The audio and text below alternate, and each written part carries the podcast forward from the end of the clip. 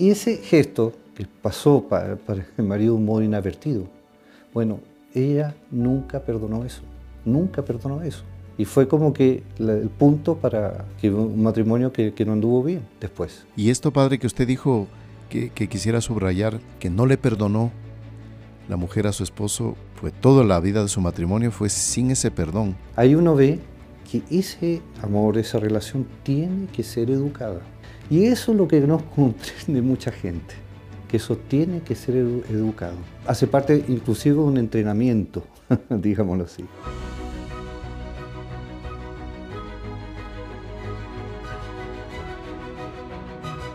Bienvenidos estimados amigos, salve María.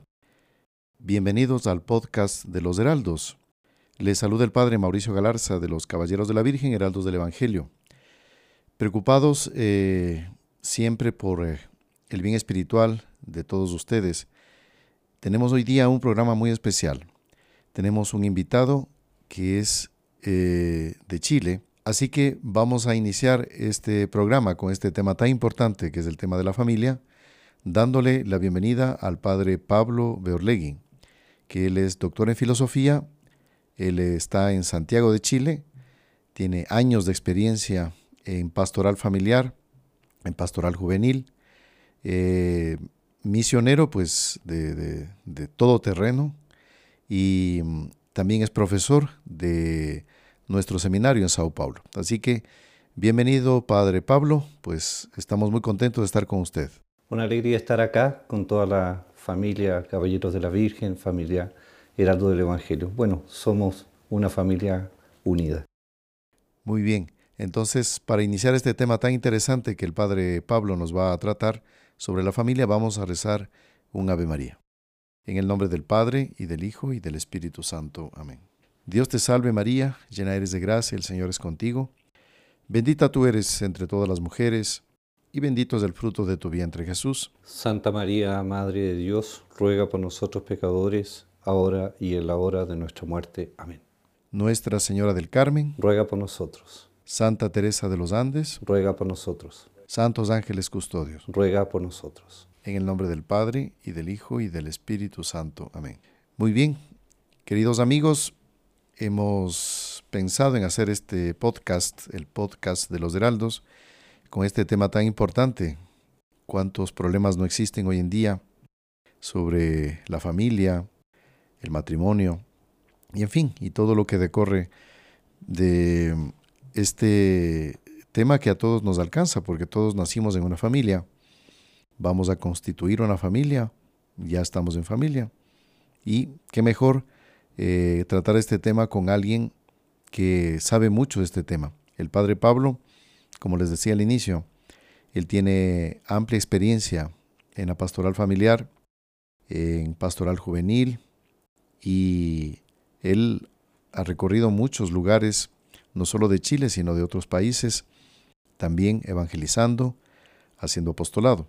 Entonces es una persona que tiene amplia experiencia y puede tratarnos muy bien de este tema. Entonces, para mm, saber más un poco más cómo es la la trayectoria del Padre Pablo, pues quisiera que nos comente, Padre Pablo, eh, cómo usted ha visto esta situación eh, de su apostolado a nivel de familias, juventud, pues, y también saber un poco de su vida, cómo fue mm, su vocación, cómo usted conoció a los heraldos y cómo encontró esta vocación tan alta, la vocación sacerdotal. Díganos, Padre Pablo. A ver, eh, en la experiencia cada uno tiene, tiene, tiene su experiencia y, como dice muy bien la teología moral, la vocación uno no tiene que buscarla, la vocación la encuentra uno. Nuestro Señor Jesucristo se encuentra con cada uno de nosotros. Y, y a la medida que uno fue viviendo, el, particularmente eh, me tocó desempeñar todo este, el, se podría decir, el carisma de los heraldos en, precisamente en el apostolado. Y el apostolado implica familias, eh, implica eh, eh, todo tipo de, realidades, pero sobre todo, particularmente, me tocó el tema de la familia y ahora, evidentemente, como sacerdote en la parte, parte matrimonial, guiando matrimonios, preparando matrimonios, etc. Entonces, además, bueno, todo lo que usted muy generosamente ha descrito, eh, la parte de, académica y la parte también como, como profesor. Eso, eso sería, y la labor que todos los heraldos del Evangelio y ella muy bien lo realizan los caballeros de la Virgen. Bueno, ¿usted cuántos años de ordenación de sacerdote ya tiene? Mire, este año, Padre Mauricio, cumplimos 10 años. 10 años. Mm, qué bueno. 10 años. El, Excelente. El 22, el 22 de abril cumplimos 10 años de sacerdocio. Ah, qué maravilla. ¿Y en dónde fue su ordenación, Padre Pablo? Bueno, ahí en San Pablo, Brasil, ahí en la Basílica, y creo que igual que usted, igual que usted, la Basílica. sí, pues tuvimos esa gracia ahí todos en la Basílica nuestra que tenemos en Sao Paulo, en la Serra de Cantareira, en Calleiras. Exactamente. Muy bien, vamos a tratar el primer eh, punto que nos parecía interesante, que mm, seguramente usted, Padre Pablo, ya debe haber notado también allá en, en Chile, y en otros lugares donde usted ha misionado, que mm, los, los jóvenes se ilusionan con el matrimonio, pero hay una buena parte, una buena cantidad de jóvenes que no saben qué es el matrimonio. No sé si es que nos puede ilustrar, Padre Pablo, cuál es la finalidad del matrimonio y qué es el matrimonio. Bueno, mire, o sea, eso, eso, eso es tal cual lo, lo, que usted dice. ¿El matrimonio qué es? Es eh, la realización de un anhelo de felicidad, un anhelo de felicidad. Todos nacimos para ser felices y está en las Sagradas Escrituras dos frases que nos ilustran a, todas las personas que se encaminan para, para el matrimonio. Primero, que el hombre no es bueno que esté solo. Esa es la primera frase, sale en el Génesis. Y después otra frase que dice, creced y multiplicados. Después, por ejemplo, tenemos en la Sagrada Escritura varias frases que también eh, sublinean este anhelo, anhelo natural. Dice que no hacer a los otros lo que no quiere que le haga uno mismo. En fin, o sea, uno necesita que, en el fondo, recibir, aquello que es, evidentemente uno, uno, uno, tiene que dar. Y después, esto, todo eso se tiende a realizarse en el amor conyugal. Se ha fijado un, dato, un dato, no sé cómo será allá en Ecuador, pero si hay una institución frágil hoy en día, es la institución del matrimonio. Hay una institución frágil también que es el tema de la familia, pero se ha fijado que la gente igual quiere casarse. Todo el mundo quiere casarse. ¿Pero por qué? Porque es algo muy fuerte, inherente a todos nosotros. Ahora, el problema está que ese amor conyugal tiene, tiene responsabilidades que cumplir. Y también es un amor conyugal que tiene que educarse.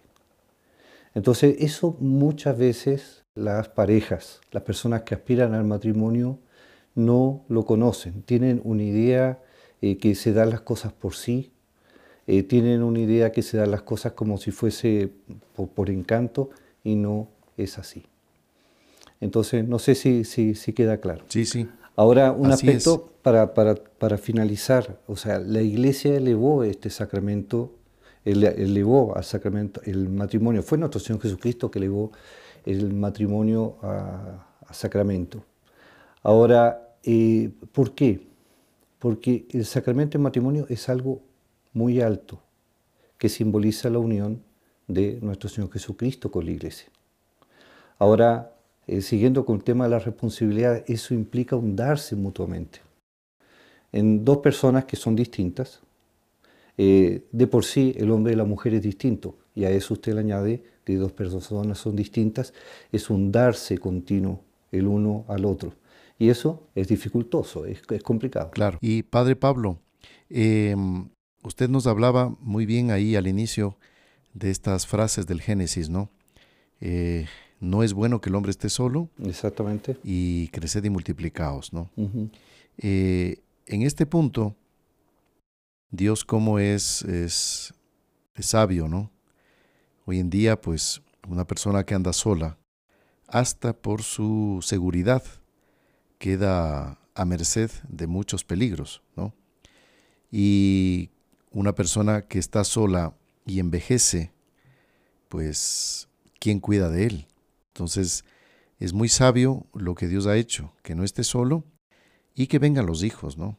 No sé si respecto de la parte hijos. No, que, lo que pasa que el amor, por ejemplo, el amor necesita de, de una seguridad, una, una seguridad, digámoslo así, una seguridad vitalicia.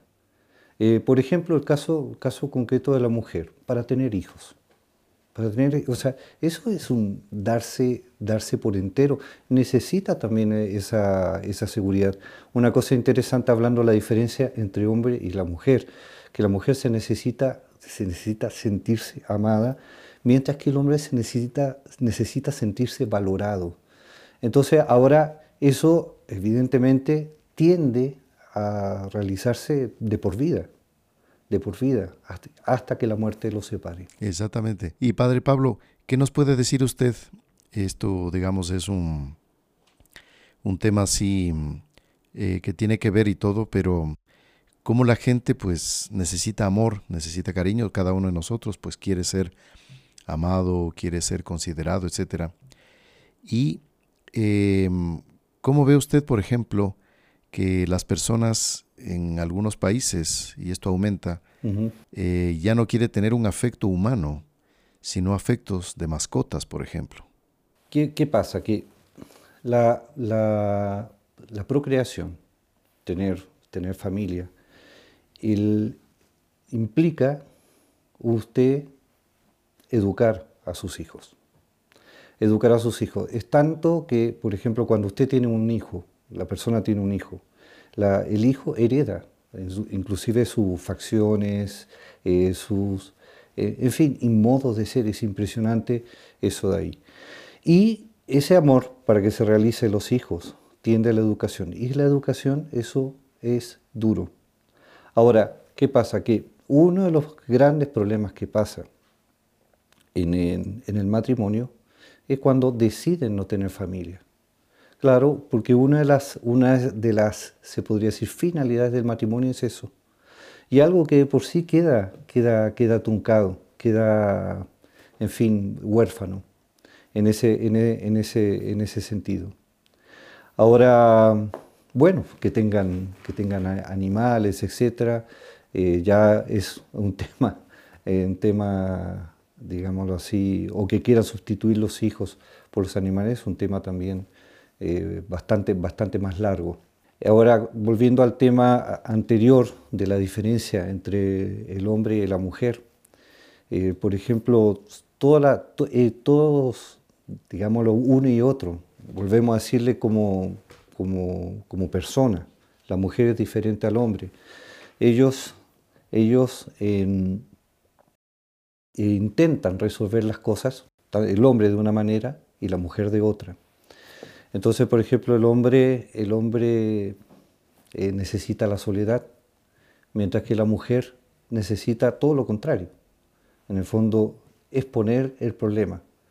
Y a, veces exponiendo el problema, mismo que no le dé la solución por el hecho de exponer el problema, ya queda tranquila y, lo resuelve. ¿Por qué? Porque se sintió estimada, atendida, amada. Y padre, respecto de este, de este punto que usted me comenta, de la diferencia del hombre y la mujer, que cada uno necesita ser eh, entendido en su espacio, ¿no? Por supuesto. ¿Cómo usted ve, por ejemplo, em, hay una frase de, San Pablo, ¿no? Que se lee con cierta frecuencia en la mm, liturgia de la palabra cuando se celebra la Santa Misa, en la que él dice mm, a los varones, los dice, no sean rudos con sus mujeres, eh, eh, ella es carne de su carne, eh, en el fondo sean pacientes, ¿no? Y a la mujer le dice, ustedes mujeres sean flexibles a, sus esposos, ¿no? Sean, digamos, dependientes de él, etc. ¿Cómo ve usted este punto, padre, para en las familias que usted observa, cómo, si esto se respeta, porque a veces como que no se tiene muy claro este papel eh, que debe cumplir el varón en relación a la mujer y viceversa. Mire, esta delicadeza que tiene que tener tanto, tanto el hombre eh, para con la mujer y la, y, la mujer también eh, para con el hombre. Vamos a la parte, esto, esto lo comentó una vez un abogado, un abogado, que decía que él, hay dos palabras que cuando las escucha literalmente reacciona sudando frío, así, así, sudar frío. Y le daba y le bajaba cierto, hasta cierto odio. Dos palabras. Entonces, ¿cuáles eran esas palabras? La palabra siempre y la palabra nunca. Siempre y nunca. ¿Cómo es eso?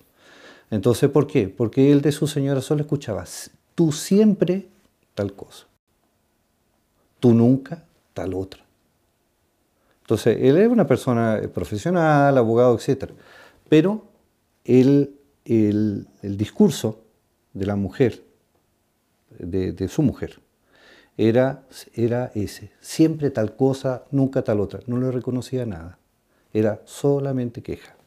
Entonces, claro, ahí de parte de la mujer para con el hombre, falta ese sentirse valorado, o sea, hacerle sentir que tiene valor. Defectos tiene todo y, también hace parte de la corrección mutua. Eso como un ejemplo. Segundo, otro caso con respecto del hombre para con la mujer. Esto fue, un, fue hace muchos años. Una señora que después de mucho, mucho, mucho intentarlo quedó esperando familia. Pero fue, fue una, un embarazo complicado, de esos embarazos que tienen que quedar en cama, con dolores, en fin. Eh, era tan delicado el embarazo que el marido, para precisamente evitar causarle eh, dolores, etcétera, incomodidades, se fue a dormir un cuarto aparte.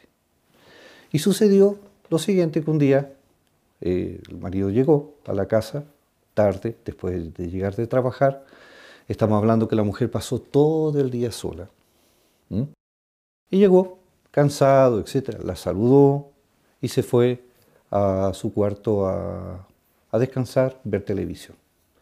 Y bastante ella le pidió, oiga, ¿tienes algo? Estoy con hambre, ¿puedes traerme algo para comer? Ah, entonces él se levantó, se levantó, fue a la cocina y lo primero que encontró fue una pera. Y desde la entrada al cuarto dijo, mire, encontré esta pera, toma. Y se la tiró. Bueno, lo que no comprendió ese hombre, que la mujer más que querer comer, era sentirse querida, un gesto, eh, un, plato, un adorno, una, un, trabajo, una, eso. Entonces, y, ese gesto que pasó para, el marido un modo inadvertido, bueno, ella nunca perdonó eso. Nunca perdonó eso. Y fue como que el punto para que un matrimonio que, no anduvo bien después. Entonces, ahí uno ve que ese amor, esa relación tiene que ser educada. Y, ser educada a partir de, este punto, de la diferencia que existe entre uno y el otro. Entre uno y el otro en cuanto como hombre y como, como mujer. Y eso es lo que no comprende mucha gente, que eso tiene que ser educado. Eh, hace parte inclusive de un entrenamiento, digámoslo así. Y esto, padre, que usted dijo que, quisiera subrayar, que no le perdonó la mujer a su esposo, por lo que entiendo, pues, toda la vida de su matrimonio fue sin ese perdón. Claro. Y no sé si usted recuerda, padre Pablo, pues, Monseñor John Clark alguna vez en una homilía, él decía que el matrimonio es un continuo perdón, porque no se casan dos dioses, ¿no? Son dos seres humanos que fallan y concebidos en el pecado original. ¿Qué nos puede decir a ese respecto de, cómo perdonarse, cómo, cómo sobrellevar esa parte, Padre Pablo? Mire, eso, es interesante porque fue un tema que, fue tratado aquí con la familia el día, el día, el día sábado. ¿Qué pasa? Que eh, no hay que hacerse... Eh, a ver, partamos que todas las personas son distintos y cada caso es un caso, ya cada caso es un caso. Pero eh, como el matrimonio es para toda la vida, una molestia que se da en el día 1, en el día 1000 la molestia crece. Es como una maratón, que si usted en el kilómetro 10 eh, le entró una piedrita, en el kilómetro 30 esa piedrita le causó, le causó una herida. Entonces, ¿qué pasa? Que usted recordará, usted recordará eh, este, esta reunión que dio el doctor Plinio hablando del examen de conciencia, ¿se acuerda? Que él fue a Carandirú a dar unas charlas, ¿se acuerda? ¿Se acuerda de eso, no? Y él tenía, cuando era muy joven, ¿no? Y que tenía curiosidad de, ver los rostros de esos asesinos, de, que le pidieron dar una conferencia al doctor Plinio en la época para, para mm, eh, para, la comunión pascual. ¿no? Entonces, él cuando entró, que le habían advertido muchísimo que tenga cuidado, etc., cuando entró al a Carandirú se dio cuenta que los rostros de esos asesinos no eran muy diferentes que la gente de afuera.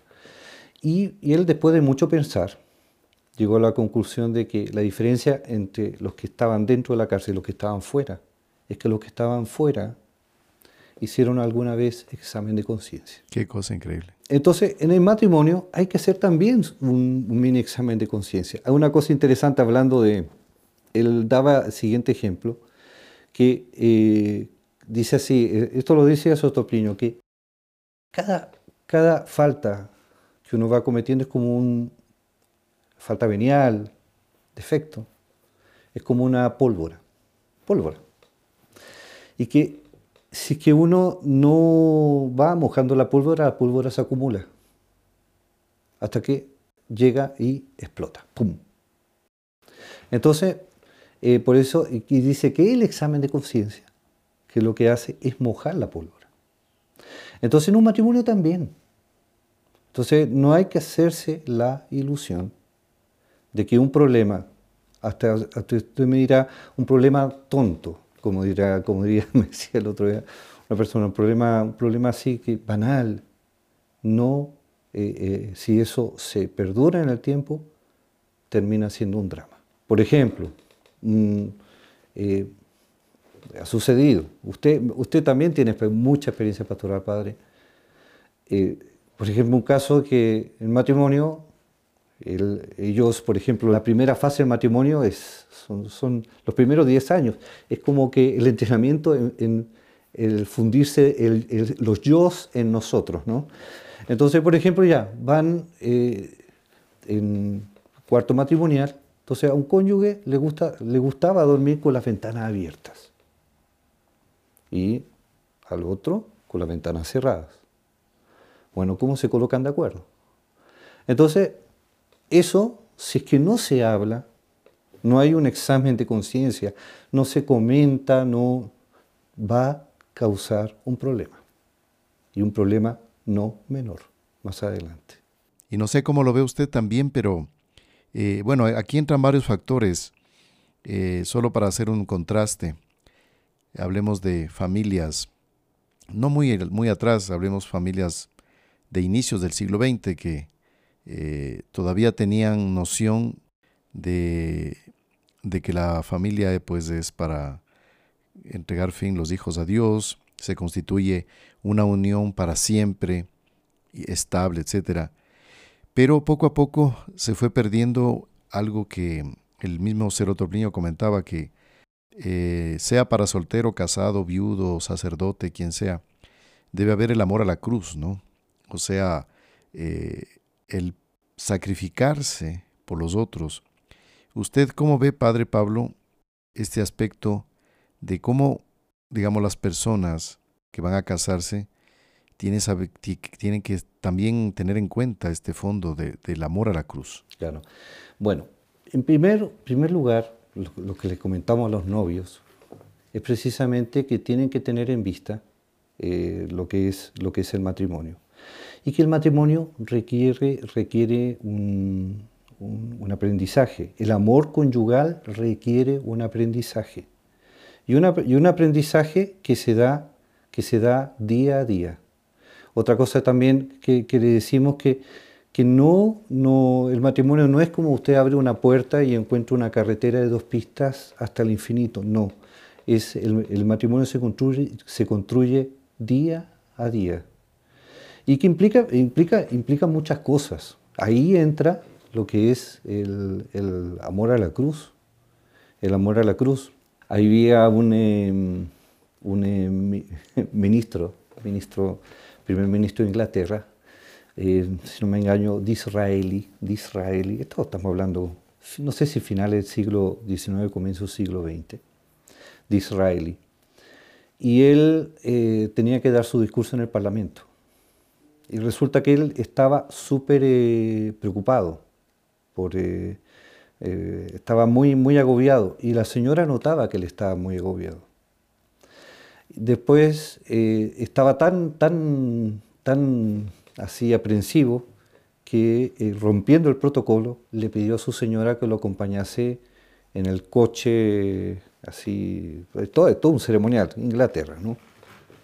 Y estamos hablando Inglaterra la época, eh, la, era guardiana, que era con mayor esplendor y todo. Bueno, entonces eh, ella lo acompañó y resulta que cuando él se bajó del coche para para iniciar el camino hacia el Parlamento, em, él, miró a su señora y se fue mirando a su señora. Ahora él se bajó, cerró el coche y siguió mirando a su señora. Y cuando, cuando, y ella lo ¿qué es lo que hizo? Sonreír. Sonreía, sonreía, sonreía. Ahora, cuando él entró al Parlamento y el coche siguió de largo, ella se desmayó de dolor. ¿Por qué se desmayó de dolor? Porque este ministro de Israelí había, al cerrar la puerta, no se fijó y apretó los, dedos, los dedos de su señora. Y ella comentó, mira, una cosa muy bonita, que era para gritar de dolor.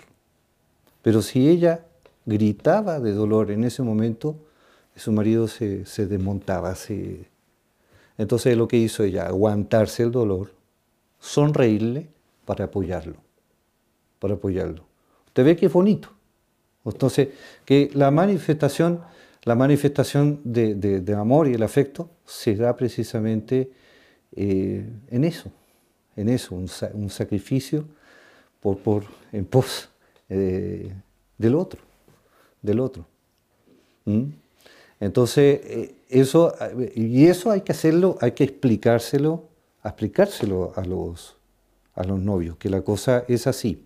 Ahora, ¿qué pasa? Que, claro, hemos hablado del matrimonio toda la vida, el amor a la cruz, y también, ¿qué pasa? Que el sustento del matrimonio está precisamente, eh, claro, está el sacramento, que ya de por sí es una gracia, es una gracia muy grande que ellos reciben. Eh, muy interesante todo lo que nos ha dicho el Padre Pablo, algo pues que a todos creo que nos, nos alcanza.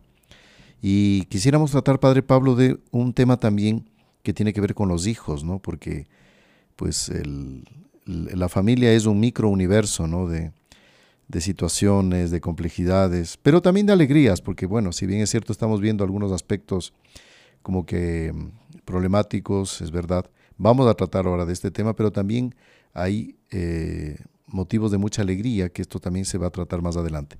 Padre Pablo, en los problemas del matrimonio, eh, usted, ¿qué es lo que ha visto de más frecuente eh, como para alertarles a nuestros amigos para que bien, teniendo el problema, si lo van a tener o ya lo tienen, pues sepan resolverlo, ¿no? Como por ejemplo la complejidad de la educación de los hijos. No sé qué nos comenta Padre Pablo. Entrando, entrando un poco eh, a, lo que son los problemas en sí, en el matrimonio, evidentemente que la educación de los hijos es sin duda una de las grandes causantes de, los problemas eh, familiares en sí. ¿Por qué? Porque los, papá y mamá, digámoslo así, se tienen que colocar de acuerdo cómo van a educar a sus hijos. Y, eso, y eso, eso por qué? Porque de esa manera se comparten las alegrías, se comparten los triunfos, pero también se comparten los, los, fracasos y también se envían el camino en conjunto. A veces pasa que uno, eh, las personas, vienen, se sienten mal dentro del matrimonio, tienen alguna molestia, alguna molestia. Y eso es bueno analizar, analizar la, la molestia, porque ¿qué pasa? Que dentro del matrimonio se dan lo que sí, dos, dos ámbitos. Primero es un problema natural de crecimiento en, dentro del matrimonio. Y segundo, lo que vendría a ser las patologías o crisis propiamente tal. Em, el problema de crecimiento, por eso es bueno, bueno ah, eh, esto conversarlo y también detectarlo, analizarlo, o sea, verlo seriamente, no dilatarlo. Porque, porque también pasa, usted le habrá tocado también, que si la gente no trata de esto, sobre todo en el comienzo del matrimonio, piensa que eh, la persona eh, o escogió mal o eh, le tocó la mala suerte. ¿ya? No sé si usted ha escuchado eso, no sé si en Ecuador, oiga, mire, el marido que me tocó, oiga, la señora que me tocó. O sea, no es que le tocó, o sea, no, sé, no, no fue en una, se la ganó en un concurso, no. La lotería, sí, digamos. Exactamente. Un sorteo. No, fue una cosa que fue, fue, fue una decisión, usted la escogió y con virtudes y también y con defectos. Por eso, por eso volvemos al tema de explicar que esto es una decisión de vida y que para toda la vida y que requiere de una, un aprendizaje. Eso tiene que quedarle a ellos que es muy claro y que todo se educa, todo se educa. Bueno, pero ¿qué pasa? Que el problema de crecimiento es una. El problema de crecimiento todo el mundo tiene. O sea, está el problema de salud. Oiga, usted le sale al principio cuando es pequeñito los dientes de leche, entonces que le duele, en fin, los primeros pasos. ¿eh? O sea, son problemas de crecimiento que todo el mundo tiene. Otra cosa son enfermedades. Entonces, es bueno que la persona detecte primero si un problema de crecimiento y también si es una crisis. Y el hecho que la persona ya sepa que es un problema de crecimiento le quita, le quita un poco el susto al asunto. Bueno, entonces dentro de la etapa de adaptación, que es la primera, que son los primeros 10 años, etc. es una etapa de adaptación que se da el yo con nosotros. Y ahí entran, evidentemente, el tema, el tema de los hijos.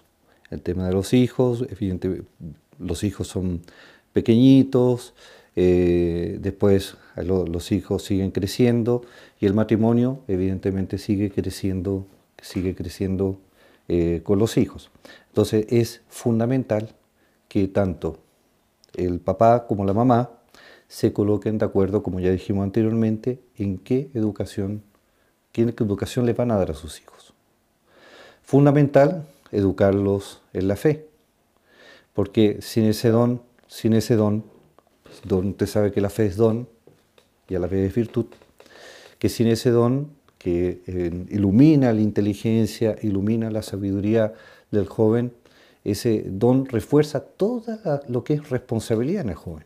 Entonces, ¿cómo vamos a exigir joven que se porte bien, que sea responsable en el colegio, si uno no le fortalece la fe? Bueno, después hay otro aspecto también eh, que, conviene que hablemos desde ya, que fortalece el matrimonio, que es una virtud que, que está dentro de los dones del Espíritu Santo, que es el don de piedad. Don de piedad que también es importante de eh, rezar y para fortalecer esa virtud del don de piedad dentro del matrimonio. ¿Por qué? Porque el don de piedad, ¿qué es lo que, ¿cuál es la finalidad de ese don? Usted me dirá, bueno, mire, uno, uno queda más, eh, reza más, en fin. Eh, también, pero el don de piedad, ¿qué es? Resaltar todos los aspectos que, que son resaltables de mi prójimo, o sea, de la señora, del marido. la belleza física, eso decae. Eh, inclusive, por ejemplo, puede ser que la parte intelectual decaiga por una enfermedad, por otra. Pero cuando la persona tiene bien fortalecido esa virtud, el don de piedad, usted pasa a mirar a su marido, pasa a mirar a los hijos como Dios los mira. Y ahí se da realmente ese renuevo, esa, esa como que aire nuevo dentro, dentro del matrimonio. O sea, por lo tanto, es fundamental, si la persona quiere ser feliz, ser feliz, caminar tanto en la educación de los hijos como dentro del matrimonio en las vías de la fe. Y Padre Pablo, para, em, digamos, ilustrar un poco más esta parte de la fe, hay aquella frase que, si no recuerdo mal, se le atribuye a algún papa del siglo XX que dijo, familia que reza unida permanece unida. Y ahí decorre el, el, don de piedad, ¿no? Si las familias pues tienen a Dios en el centro y el centro pues es elemental la oración, pues las cosas y problemas, dificultades siempre habrán, pero la gracia de Dios nunca les faltará, ¿no? Eso me parece muy, muy interesante lo que usted acaba de decir ahora, Padre Pablo. Pero también es fundamental el tema, el tema del ejercicio. o, sea, o sea, si, si que no hay, eh, del ejercicio me refiero de, ese darse, ese darse, y, sabiendo que, que, si la cosa no es así, no, no, no funciona. Es como un atleta, un atleta, así que no continuamente no hace no hace ejercicio, no cumple cierta rutina, ciertos regímenes, ciertas dietas, no, no termina siendo atleta profesional. El dentro del matrimonio también es fundamental. Es fundamental usted saber que, que, que, existe, que existe eso y, y abordar los problemas antes que exploten, antes que exploten. Por ejemplo, en, dentro, bueno, ya, ya vimos que existen edades dentro del matrimonio y que son problemas propios de las edades, ¿eh? de, propio, así de, de, bueno, ya vimos el problema al comienzo, por ejemplo, después viene otra, otra, otra crisis etaria, digamos, dentro del matrimonio, cuando los hijos, los hijos se van de la casa, eh, después la edad madura, en fin. Ahora, esa la volvemos al tema, el tema del don de piedad, al don de piedad, que eh, sustenta, en cuanto, en cuanto gracia, sustenta y renueva la vida dentro, dentro del matrimonio, dentro del matrimonio. Pero ah, vuelvo, volvemos a decir que la persona necesita, o, Dios le necesita a la persona hacer ese ejercicio. Ahora entrando un, un, un, asunto de, de lo que son las crisis del matrimonio, que son innumerables. Recordemos que cada caso es un, es un caso. Pero el, la, se podría decir la, la, madre de todas las crisis dentro del matrimonio es que no, no se ha entendido, ya ahora hablamos crisis, no es crisis de, crecimiento, sino crisis de, de enfermedad propiamente tal la madre de todos los, problemas dentro del matrimonio se da a la falta de entendimiento de lo que es el amor conyugal. Y una, una, una digámoslo así, eh, y, y, uno de los ejemplos de eso es el amor posesivo. Un amor posesivo, hay un autor alemán que dice así, que debajo de las banderas del amor navega un sinnúmero de fragatas del egoísmo. Entonces a veces la gente entiende que el amor y, es poseer, o sea, por fondo mis hijos, mi marido, mis hijos, mi señora, amor posesivos. Y los ama, o sea, entre comillas, en la, en la medida de que, se, que reciba él o ella una retroalimentación precisamente a ese amor. Entonces, mis hijos, que en el fondo yo, yo por, colocarle, me enorgullezco que mi hijo sea deportista. Entonces, si mi hijo es deportista, ah, no, yo quiero mucho a mi hijo. Si mi marido es tal cosa, yo quiero mucho a mi hijo. Entonces, eso eh, en el fondo no es amor, porque el amor es libertad. Entonces, y eso, el amor, el amor posesivo genera una asfixia tremendo. Y que si eso no, no se corrige, en determinado momento eso va a llegar a una explosión a llegar a una explosión. Exactamente. Y Padre Pablo, me recuerda un poco, y aquí muchos de nuestros amigos que nos ven ya conocen algo de la vida de la señora Doña Lucilia, que es la mamá del señor Torpliño Correa de Oliveira. Y ella pues sufrió mucho para unir su matrimonio, para y gracias a Dios permaneció así, siempre unido, eh, a pesar de fallas de algunos miembros de la familia. Y bueno, ella, si bien es cierto, quería, como toda madre quiere a su hijo, a su hija, pues ella tenía ese amor, pero que no podemos, digamos, podríamos reemplazar la palabra de posesivo a un amor apegado, ¿no? Claro, eh, amor, amor apegado en el fondo de eso. ¿Cómo poder las familias equilibrar esto? Porque la señora doña Lucilia, ella, a la vez que quería a sus hijos como toda madre, a la vez era, era generosa, sobre todo, en respetar el designio de Dios de cada hijo. Claro. Entonces, ¿cómo usted les podría aconsejar a las familias actualmente en ese punto, ¿no? Para que no eh, se apeguen tanto a los hijos, no sean tan posesivos. Bueno, eh, que ahí está, eh, eso todo parte, parte, parte desde el comienzo, el comienzo de, los diez mandamientos de la ley de Dios. Entonces, ¿cómo uno, uno, uno enfrenta la vida? La vida es amar a Dios sobre todas las cosas, hasta el olvido de uno mismo, o amarse uno mismo hasta el, olvido de Dios. Con respecto a eso, Santo Tomás decía que cualquier acción, cualquier acto que uno haga, cuya finalidad no sea uno propio, ya, ya es amor de Dios. Entonces ahí, ahí viene el examen de conciencia del papá y la mamá de, de, de porque también los, papás, eh, eso, eso es impresionante, o sea, los papás conocen a su hijo, conocen, conocen que, que, por, dónde van, cuáles son las inclinaciones eh, de él, por más que ellos quieran otra cosa o no entiendan realmente, la, por ejemplo, casos si, si el joven quiere la vida, la vida religiosa, ellos evidentemente no fueron llamados a la vida religiosa, no entienden eso de, eso de ahí, pero van viendo que eh, el hijo o la hija va camino, camino para eso. Entonces ahí está el tema de la entrega, el tema del amor de Dios.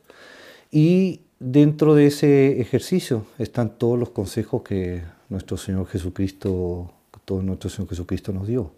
El vigilad y orad para no para no caer en tentación, el examen de conciencia y, bueno, pedir a la Santísima Virgen María eh, ese, ese, ese, sí, ese sí, decirle sí a, todos los designios de Dios y también hágase tu voluntad así la tierra como el cielo, como se pide, eh, eso también se realice en nuestra vida y también se realice en, las familias. Ahora, importante que también, o sea, hablando de la crisis del matrimonio, que, que hoy en día eh, hay mucha inmadurez en, en, todo. Entonces la gente no sabe lo que quieren, no sabe el ideal de vida, no sabe, eh, está por, por, netamente inmadurez, o sea, en ese, en ese sentido. Entonces, ahora, ¿dónde, ¿cómo lleva uno a aterrizar eso? Es es precisamente por la educación y también por la gracia, la gracia de Dios. Entonces, es importante esto conversarlo, pedir consejos, eh, pedir eh, asesoría. una, persona, esto está hace tiempo, esto fue el año pasado, eh, levantaba la objeción, decía, pero bueno, mire, pero padre, usted no está casado, usted no, usted no, no, no conoce el matrimonio. O sea, usted, entonces, ¿cómo, ¿cómo puede dar consejo de matrimonio si usted no conoce, si no está casado y no conoce el, matrimonio? Eh, sí, pero mire, hay algo que la iglesia, lo que sí tiene experiencia, tiene más de casi dos mil años viendo matrimonios. Entonces ha creado una verdadera carta, un mapa cartográfico de lo que es el matrimonio y que para qué esperar, eh, o sea, chocar con una piedra, cosa que muchos matrimonios han chocado con esa piedra, bueno, evítela y, siga, siga andando, siga navegando. Muy bien hecho, exactamente. claro, la iglesia ya tiene tantos siglos que ya... Claro, exactamente. Y, el hombre es el mismo, el hombre es el mismo. Por eso dice la escritura, no hay nada nuevo bajo el sol. Entonces, solo que cambian tal vez las circunstancias, pero Exactamente. es lo mismo. Entonces, eh, por, eso, eh, eso lo que les recomiendo que, que, lo hablen, lo conversen, lo conversen como matrimonio, si no pidan, pidan, pidan ayuda. Muchas veces es, es un, eh, oiga, es una, es una cosa pequeñita que, que está dificultando. Pero como no saben, o sea, están, están en una etapa de, que no se sienten bien. Entonces, otra cosa que les decimos los matrimonios que escriban. Que escriban qué, es lo que le dificulta de un cónyuge, qué es lo que dificulta del otro. Se escribe. Y ahí uno ve que, que, es, es, una cosa pequeña, es una cosa, un detalle, digámoslo así. Pero está causando una dificultad no menor. Y el demonio aprovecha, Padre Pablo, como usted sabe, pues diablo significa división. Por supuesto. Y cuando uno va a preguntar, bueno, ¿y por qué se destruyó ese matrimonio? Y vamos a ver las causas, como usted dice, es algo tan pequeño, tan ínfimo, tan sin importancia. Exactamente. Es porque no le abrió la puerta, porque no le saludó, porque no, no, no. Entonces, dice, pero ¿por qué algo tan pequeño produjo un desastre tan grande? Claro. ¿No? Por eso la, la intervención angélica en los hogares, la oración, que tiene que ver con el don de piedad que comentaba el Padre Pablo. Como es importante, y no sé si te recuerda Padre Pablo, pues alguna vez eh, escuché en una charla que Santo Tomás de Aquino, me parece que era él, decía que cuando la persona se casa por la iglesia con el sacramento, Dios concede un ángel para que cuide de la familia. Exactamente, exactamente. Y por ejemplo, e-, ese otra, ese otra, él está están los sacramentales, está, bueno, la bendición del hogar y está la devoción al Ángel de la Guarda.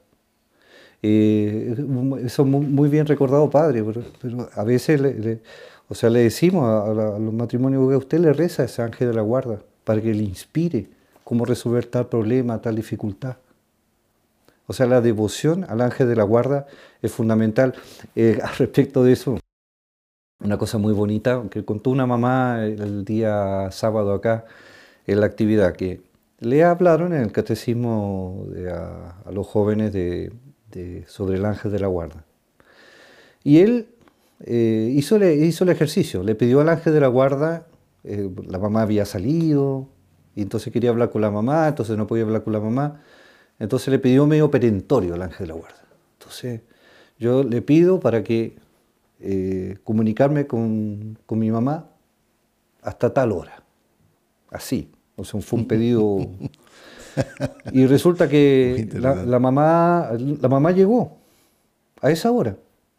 Entonces eh, fue eh, eh, llorando, mamá, mamá. el ángel de la guarda me concedió. Entonces, claro, la mamá, ¿qué, pasó? ¿Qué pasó?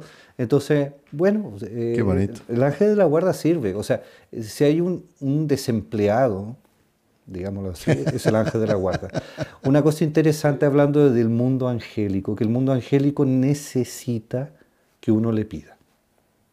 Claro, el demonio pinta y borda pero el ángel de la guarda necesita que uno le pida, que uno le, oiga, necesito tal ayuda, tal otra. Por eso es importante consagrarse al ángel de la guarda y rezarle al ángel de la guarda. Y evidentemente al ángel de la guarda del matrimonio. Como usted dice, es del desempleado. El, mayor desempleo de que existe hoy en día es el ángel de la guarda. Ah, no, no, ah, millones, millones. O sea, no, no, pobrecito, no tienen porque la gente no le reza, la gente no les pide. Eh, es impresionante. Eh, la gente, bueno, usted, eh, pues, experiencia pastoral tiene de sobra, pero la gente se ha fijado que le pasa algo al demonio. El demonio. y le ocurre algo bueno y es él o ella. ¡Qué suerte! Ajá. ¿Ya? Bueno, ¿y el ángel de la guarda dónde quedó? San Miguel Arcángel, ¿dónde quedó? Entonces, el gran desempleado. Y también eh, nadie, le agradece al ángel de la guarda. ¿no? Es tal cual. No, no le agradecemos. Porque a veces él, a pesar de que no le pedimos, pues, claro. por oraciones de otros o porque Dios tiene pena, pues, nos saca de una dificultad de otra y, y nos ayuda. Y bueno, así que, Padre Pablo, eh, quiero agradecerle ahí su, su, su charla muy interesante, eh, que seguramente para muchos aquí han habido algunos aspectos que no conocíamos, podemos ponerlos así en práctica. Por ejemplo, esto me impresionó mucho lo del examen de conciencia, cómo es importante parar, ¿no? analizar, analizarnos eh, y pedir perdón, porque todos fallamos, eh. Y después la otra también, que aceptar el perdón, porque hay gente a veces que es muy orgullosa y por más que el otro pide el perdón, el otro dice, no, yo no te perdono. Entonces, eh, hemos tenido la costumbre de hacer al final del podcast de los Heraldos una sección de preguntas y respuestas.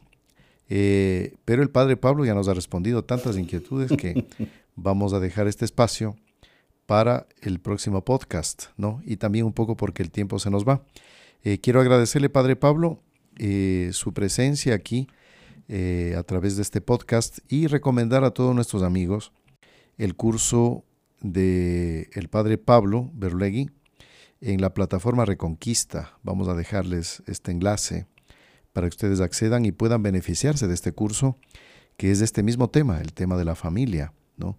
Si queremos profundizar más con detenimiento, pues nos dará mucho, mucho bien espiritual. Así que, Padre Pablo, pues vamos a, a finalizar este podcast rezándole a la Santísima Virgen un Ave María. Vamos a rezarle a la Santísima Virgen del Carmen, patrona de Chile, y vamos a pedir la intercesión de esta gran santa, ¿no? Eh, santa Teresa, ¿no? que es conocida ya como Teresa de los Andes, pero em, ella es, si me, corrige Padre Pablo, ella era Juanita del Solar, me parece que era el nombre de ella, ¿no? Sí, Juanita Fernández del Solar. Juanita Fernández del Solar, una santa pues extraordinaria, carmelita, eh, ahí en, vivió en, en, Santiago, después pues pasó a su monasterio cerca de Santiago y se santificó de una manera impresionante en poco tiempo. Ella murió bien joven y voy a comentarles aquí para finalizar nada más. Alguna vez Monseñor Joan Cla, que él pues conoció a la señora doña Lucilia Correa Oliveira, eh, promovió mucho su devoción, pues que hasta ahora la tenemos mucho y mucha gente se beneficia. Alguna vez vio una fotografía eh, así rápidamente en la casa nuestra ahí en Santiago de Santa Teresa, ¿no? Y, y la confundió con la señora doña Lucilia, ¿no? De tal forma el aspecto físico y espiritual de las dos como que se confundían y por eso pues también nosotros le guardamos mucha mucha admiración y veneración a esta santa y le vamos a pedir su intercesión por todas las familias, por ustedes, ¿no? En el nombre del Padre y del Hijo y del Espíritu Santo. Amén. Dios te salve María, llena eres de gracia, el Señor es contigo. Bendita tú eres entre todas las mujeres y bendito es el fruto de tu vientre Jesús. Santa María, Madre de Dios, ruega por nosotros pecadores, ahora y en la hora de nuestra muerte. Amén. Nuestra Señora del Carmen, ruega por nosotros. Santa Teresa de los Andes, ruega por nosotros. San José, ruega por nosotros. Santos ángeles custodios, ruega por nosotros. Padre Pablo, ¿qué le parece si les damos la bendición a todos nuestros amigos juntos, no? Perfecto. El Señor esté con ustedes. Y con tu espíritu y la bendición de Dios Todopoderoso, Padre, Hijo y Espíritu Santo, descienda sobre ustedes y permanezca para siempre. Amén. Muy bien, un gusto pues Padre Pablo. Si usted quiere dar unas últimas palabritas a nuestros amigos, pues de despedida, bienvenido. No, mire, eh, Padre, una, una, alegría estar acá, eh, una alegría estar viendo este tema que, que, que, que es tan importante. Y con respecto al, al tema de, del amor y usted lo que dijo de Santa Teresa de los Andes, que Santa Teresa de los Andes, ella, ella era, era una persona que tenía, o sea, que sentía la necesidad de ser muy querida, ser muy amada y también ella amaba mucho.